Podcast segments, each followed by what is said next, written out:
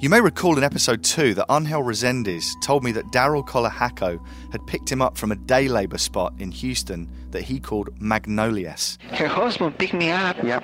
in Magnolias. Okay. It's- There was to go to work. Okay. Where is Magnolias? Well, I couldn't find any mention of it in my research, but one of our listeners, Angie, got in touch last week and told us that what Resendiz was actually referring to was probably Magnolia. She said it's an area on the southeast side of Houston where labourers are picked up to do work. Well, we looked into it a little more, Angie helped out, and we found out that it's part of an area that includes Magnolia Park, which by the late 1920s had become the largest Mexican settlement in the city. Today it's also known as Second Ward. All of this helps establish that Resendiz was telling the truth, at least about the geography of the area. Did he kill Daryl Colahaco? We don't know for sure, but we do know that the day labour spot from where he claims Colahaco picked him up really exists.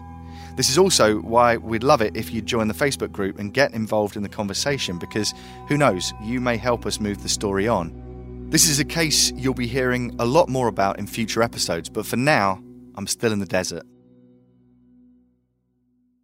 Dead Man Talking is brought to you by Robinhood. Robinhood is an investing app that lets you buy and sell stocks, exchange traded funds, and cryptos all commission free. The app includes easy to understand charts and market data, and you can place a trade with just four taps of your smartphone. So it's a non intimidating way for stock market newcomers to invest for the first time. And you can learn how to invest as you build your portfolio.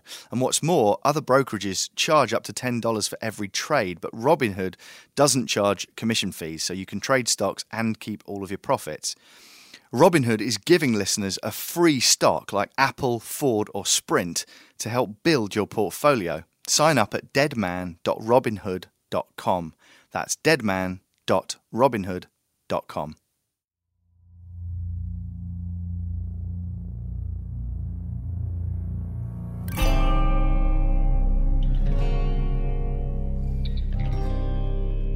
one place, is in the border between uh, Arizona and California. There were three or four in, in the border. Three or four between Arizona and California. Yeah, remember they got the, the, the river the divides them too? Yeah. Yeah. Blythe, a farming city known for its rest stops on the road to California, is close to collapsing. Not too far from the I 10 off ramp and the fast food restaurants, you'll see closed businesses, for lease signs. It would be easy for a body to uh, go undiscovered for 20, 30 years. I mean, it happens all the time. And so it, it's concerning to me that we have families out there that, that don't have any closure because we haven't found these bodies that are possibly there.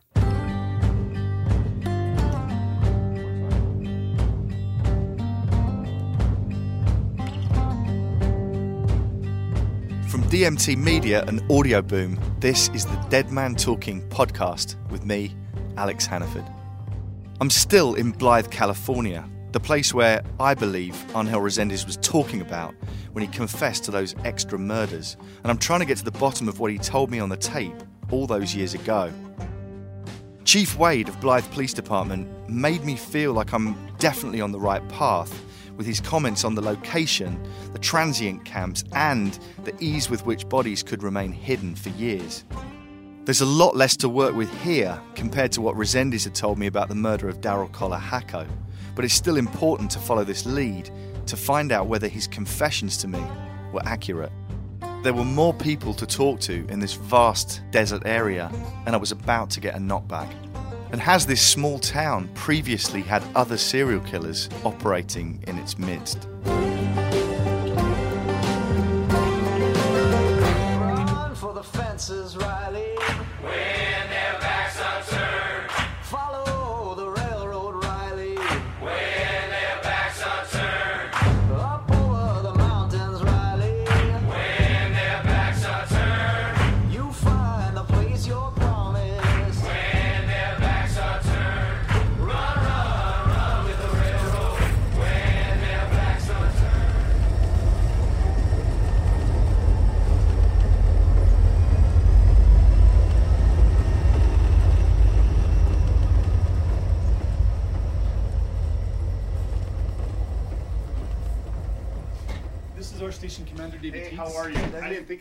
Think I'd still no, be nice here, but I am. Hi, Nice how are you? Nice to meet you. the Yeah, we did. Yeah, Nice yeah, to- yeah. nice to meet you. Yeah, likewise.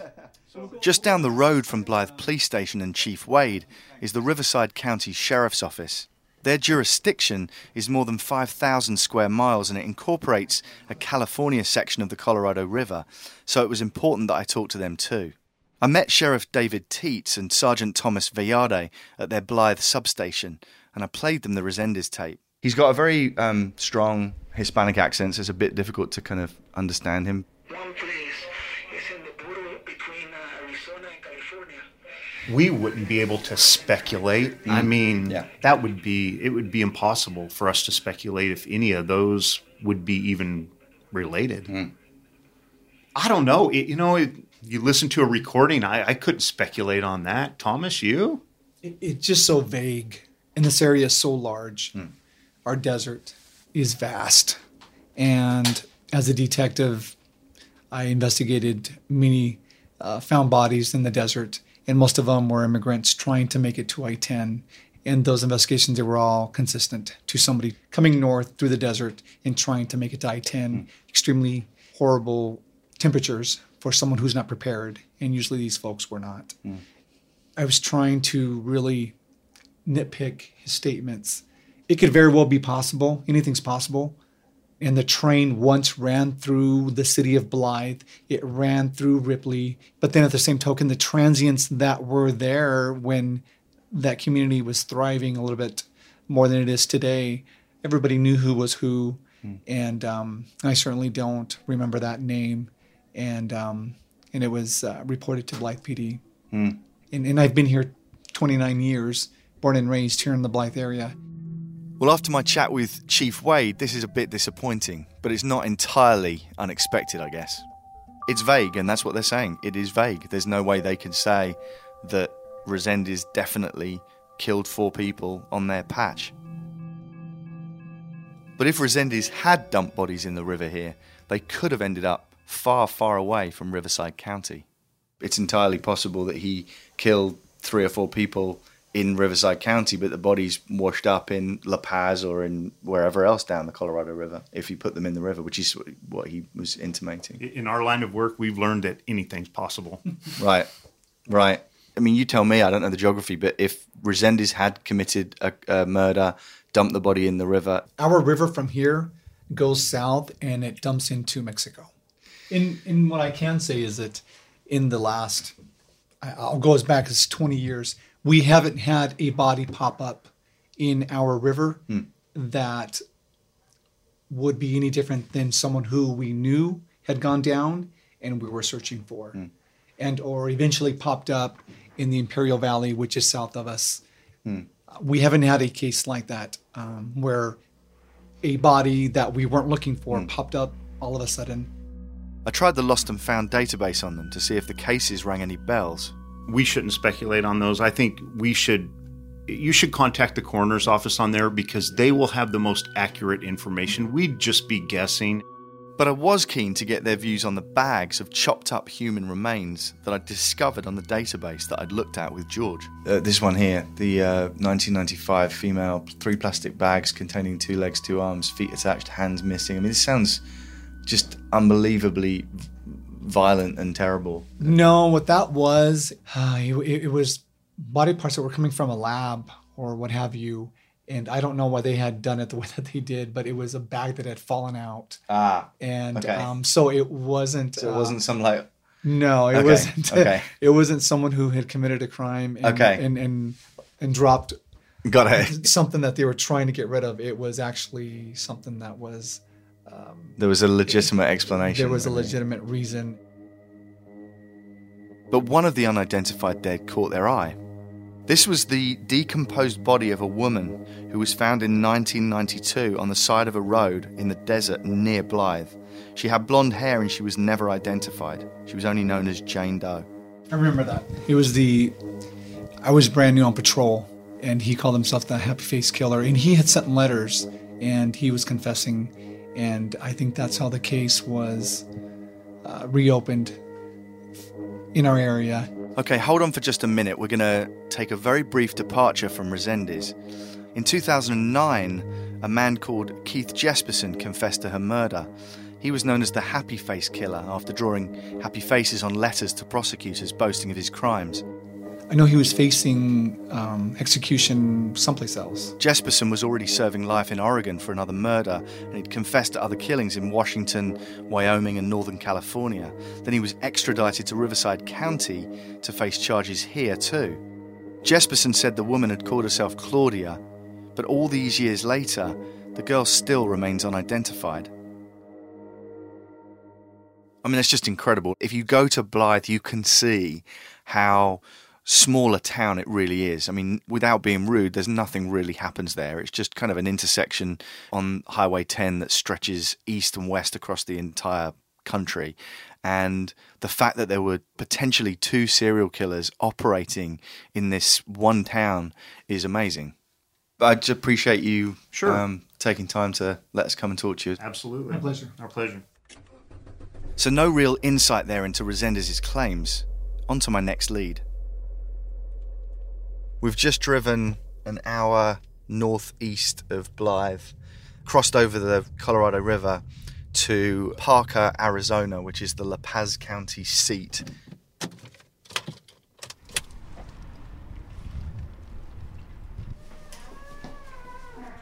Hello, how are you? Hey, how are you? Good, I'm good. Alex. Richard. In the sheriff's office, I met Lieutenant Richard Epps. He didn't want to talk to me at first and uh, called his boss up to see if he'd deal with us, but to be honest, I had just turned up, so I couldn't blame him. Once again, I played the Resendiz tape. So, one place, One place is in the border between uh, Arizona and California. Lieutenant Epps began by telling me that they deal with a lot of dead bodies up here. It's not unusual to find uh, human remains out in the Mm. desert here. And that's because of the, the migrants that are coming. But I mean, it's even more than that. We have homeless. Um, they end up here for some reason. They'll be out in the desert camping in a shanty or something that they make, and they pass away out there. Um, it's not unusual. What was interesting was just to kind of get your take on on the sort of positioning of the geography of what he's saying.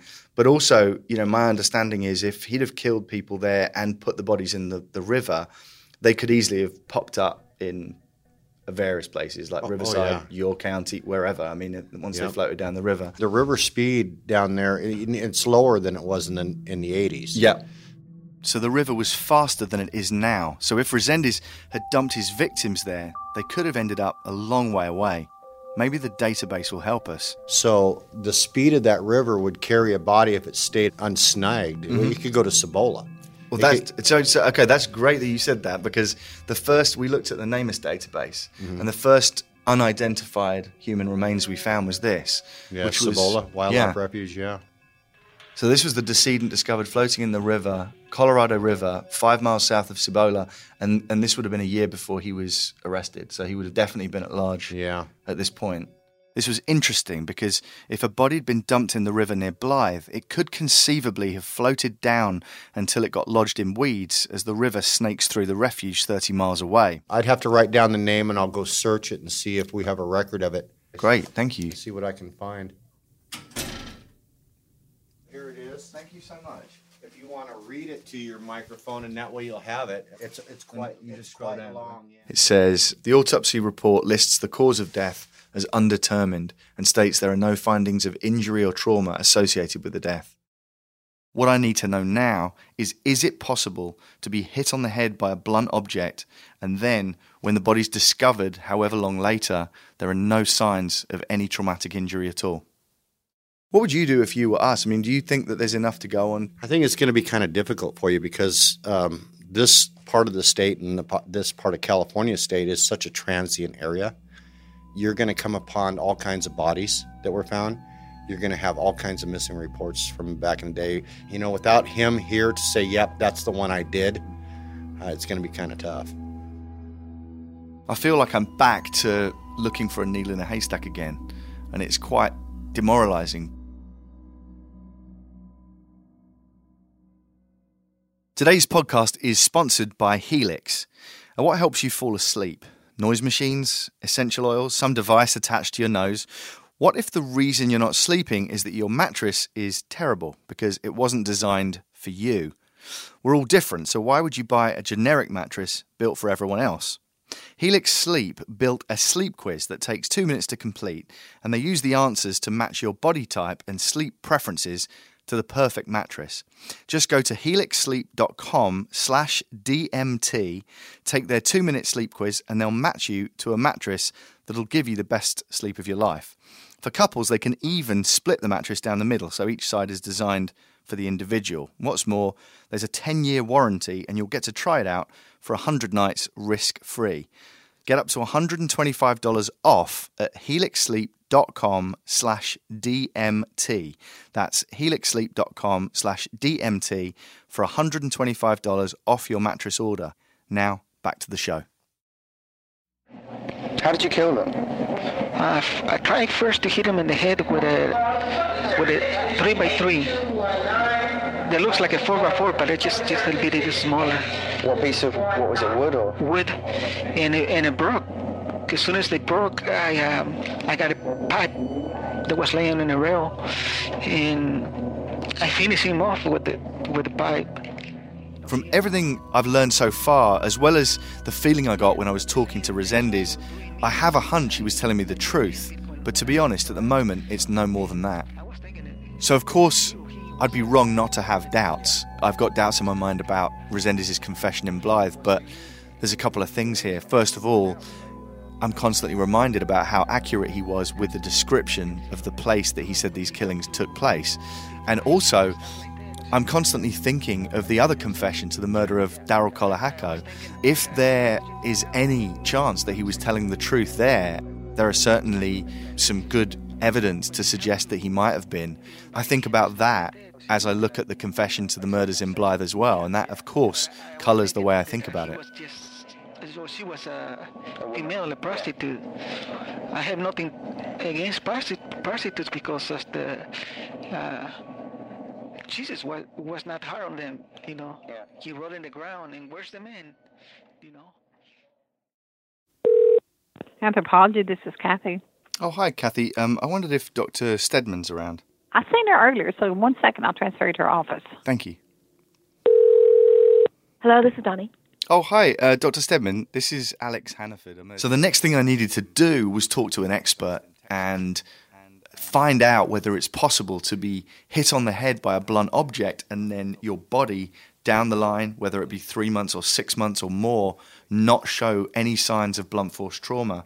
And the person recommended to me was a woman called Dr. Dawnie Steadman, who's actually the director of forensic anthropology at the University of Tennessee at Knoxville. My simple question for an anthropologist is could you find skeletal remains that didn't show any signs of blunt force trauma, but yet that person could have been killed by blunt force trauma? In other words, if somebody was killed with a, you know, a, a, by being bludgeoned by a rock, would it always manifest itself in skull damage? Can it conceivably not?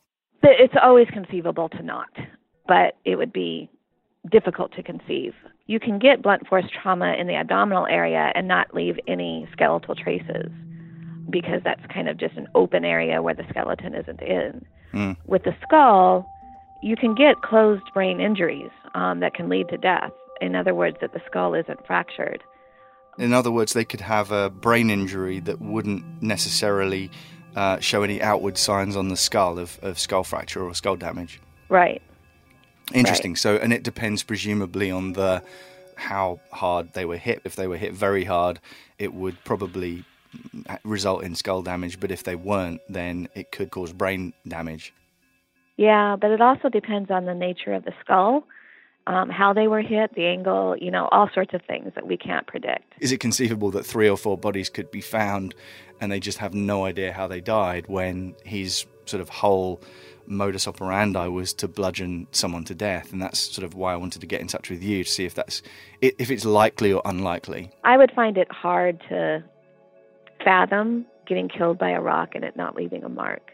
Okay. I mean, it could happen. We see weird things, but I think that to be hit hard enough to kill somebody would probably leave at least a depression fracture, if not, you know, multiple linear fractures.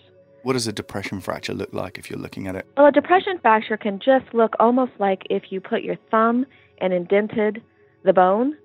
It may not have any fractures that radiate from it. It can just look like almost just an indent- indentation. We can see that, like especially in in Native ancient Native American things, you know, where they were being held, hit by a celt or something like that, which is a rock. Hmm. We don't know from an archaeological standpoint if that's what killed them or not. Usually they're healed, so it doesn't look like it killed them. It looks like they survived it. Um, obviously, the more devastating um, types of fractures are when you have the concentric and radiating fractures, and so those are the ones that travel across a, a bone or a skull in this case. Some people may die with cranial fractures, and some people may survive them. And some of them can look fairly devastating, and the person lives. Others of them look very minor, and the person dies. Got it. So you can't really tell from the the look of a fracture if it's fatal or not. Hmm. Well, look, I appreciate it. Thanks so much, Dawnie. You're welcome. Good luck. Bye bye. So that's interesting. Even though it was always conceivable that you could kill someone by bludgeoning them and not leave any trace on their skeleton, she also said it'd be highly unlikely that there would be three or four victims that had all been killed in the same way and find four sets of human remains that didn't show any sign of skull fracture if that's how Resendiz killed them, which we assume it is. That said, we still don't have any potential victims.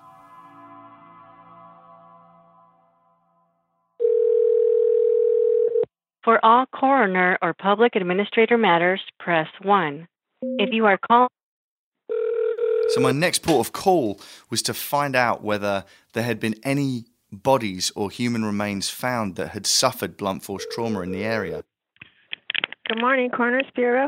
So I phoned the Riverside County Coroner's Office and got through to Tony Townsend, who's the coroner sergeant with Riverside County Sheriff's Department. Could you find a skeletal remains and not know how that person was killed? But you know, the, the modus operandi for this guy was to bludgeon his victims to death. So, Right. you know, assuming he did the same there, would that have shown up on, you know, the skeletal remains? Would you have had signs of blunt force trauma? Sure, sure. I mean, upwards of 70% of our county is desert.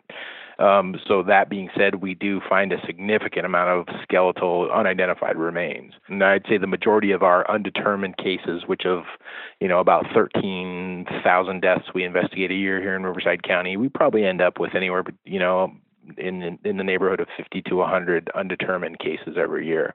we could rule out the desert. I mean, he was very specific about the location that he Mm-hmm. did this. So he, he said it was it was literally on the banks of the river. So Right. the the bodies would have been thrown in the river. Now, of course, that doesn't mean they would have been found in the Blythe vicinity. They could have um, floated down. yeah, that, and that I'm pretty familiar with the Blythe area, and and a lot of the remains they kind of weave in and out of California and Arizona, as you know, you know, in Yeah. that area, and yeah, very high likelihood they could have ended up on the Arizona side or undiscovered even yet today. They could have gone further, so who knows.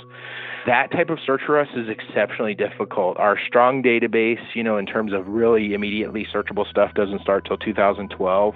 Everything else beyond that is virtually hand search at this point. We have logs and stuff that make it somewhat easier.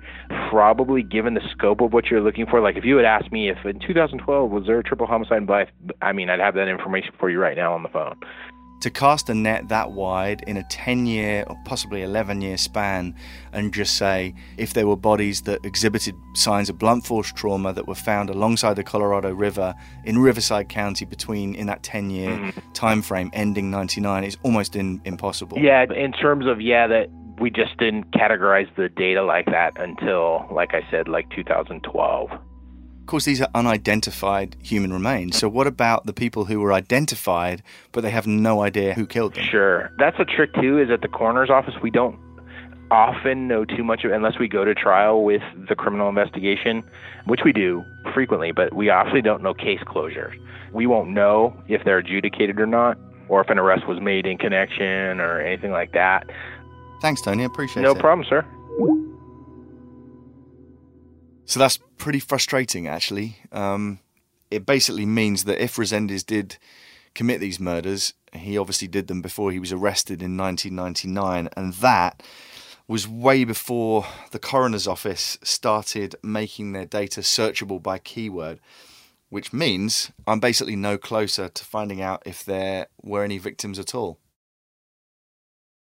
A quick word about one of our sponsors. Brooklinen was started by a husband and wife who didn't think it should be so difficult or expensive to get fancy hotel quality sheets for your home. Now, it gets hot in Texas, so I chose the original classic core sheet set made of lightweight cotton, so your whole bed feels like the cool side of the pillow.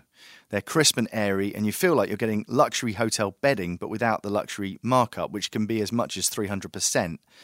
Founders Vicki and Rich Fulop decided to take out the middleman, keep things personal just between them and the customer. Now, my Brooklinen sheets are the best, most comfortable sheets I've ever slept on, and Brooklinen.com is giving an exclusive offer just for our listeners. Get $20 off and free shipping when you use promo code DMT at brooklinen.com. And Brooklinen is so sure you'll love your new sheets that they're offering a risk free 60 night satisfaction guarantee and a lifetime warranty on all of their sheets and comforters. Now, the only way to get that $20 off and free shipping is to use promo code DMT at brooklinen.com. That's B R O O K L I N E N.com. Now, back to Dead Man Talking.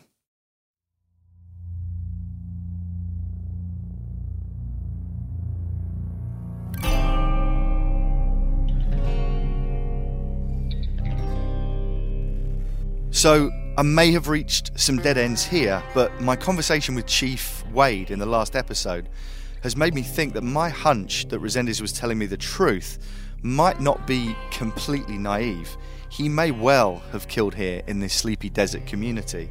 And if he did, then does that make it more likely that he also killed Daryl Colahacco back in Houston, Texas? So you'll recall earlier I found that Blythe could have been visited by the Happy Face killer. And it was extraordinary that there were potentially two serial killers operating in the same area. But as I carried on my research, I discovered that there could have been another. This is absolutely incredible. It's um, blown my mind. I've just been going through the Riverside County Coroner's Office website. I was going through the kind of date range from the 80s and 90s that Resendiz would have been at large. And I found this case back in 1983, which I would have thought would have been on the early end of when Resendiz was doing his thing, but certainly a possibility. He was definitely, we know he was in the States at this point. But what blew me away was this. So, this is an un- unidentified set of human remains and it was found in the open desert area north of the I 10 freeway in Blythe, California. It's believed the woman was between 18 and 25 years of age.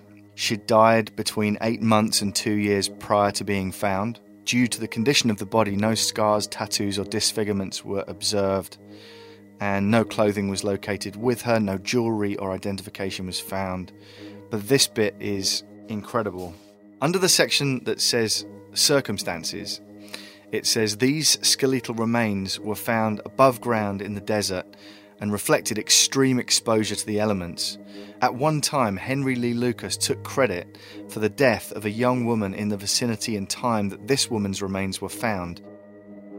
At one point, Henry Lee Lucas was thought to be the most prolific serial killer in US history. He confessed to over 3,000 murders. But what investigators discovered was that most of those were false confessions. I was amazed that there was another serial killer, the Happy Face Killer, who operated in the Blythe area. And if what Resendiz told me is correct, then he w- he'd committed three or four murders in the Blythe area too. Well, I'd been looking at the Henry Lee Lucas case because it was interesting that he'd falsely confessed to a number of murders, hundreds of murders, that would no way could have been him. So there's two things here. Number one, I wasn't expecting Henry Lee Lucas's name to come up attached to Blythe at all. But the other thing that's kind of interesting is that now experts think that Henry Lee Lucas probably only killed a few people, uh, and all the others were just confessions, false confessions. And if that's the case, who killed this woman whose body was found near the I 10 freeway in Blythe, California?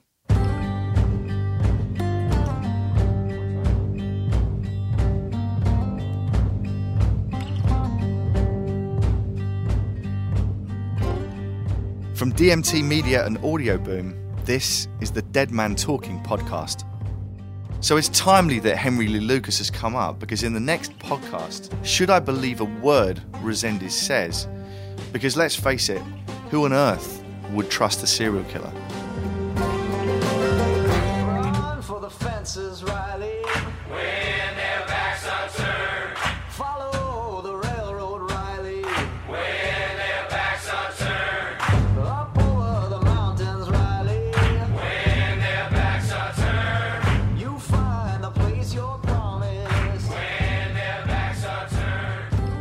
Dead Man Talking is presented by me, Alex Hannaford. The producer and sound engineer is Peter Sale. Connor Tolony is our researcher and production assistant. And as always, we'd like to thank Goodnight Texas, fantastic band, for our fantastic theme song. You should definitely check them out at hi we are goodnight texas how are you.com. We post court documents, pictures, and other developments to the story on our Facebook group, and you can message us on there too. So that address again is facebook.com forward slash groups forward slash dead man talking. Don't forget to tweet us at Deadman Podcast, and you can email us at deadmantalkingpodcast at outlook.com. So, if you're in the Boston area on November the 3rd, me and Kelly Horan of the Last Seen podcast will be in conversation with Joseph Lichterman of the Lenfest Institute for Journalism at the Sound Education Conference at Harvard University. I'll be chatting about how Dead Man Talking all came about and some behind the scenes stuff about how we make the show. And by the way, if you haven't already, you should check out Kelly's podcast, Last Seen. It's about the largest art heist in history, and it's fantastic. You can get tickets for the event at soundeducation.fm, and I hope to see you there.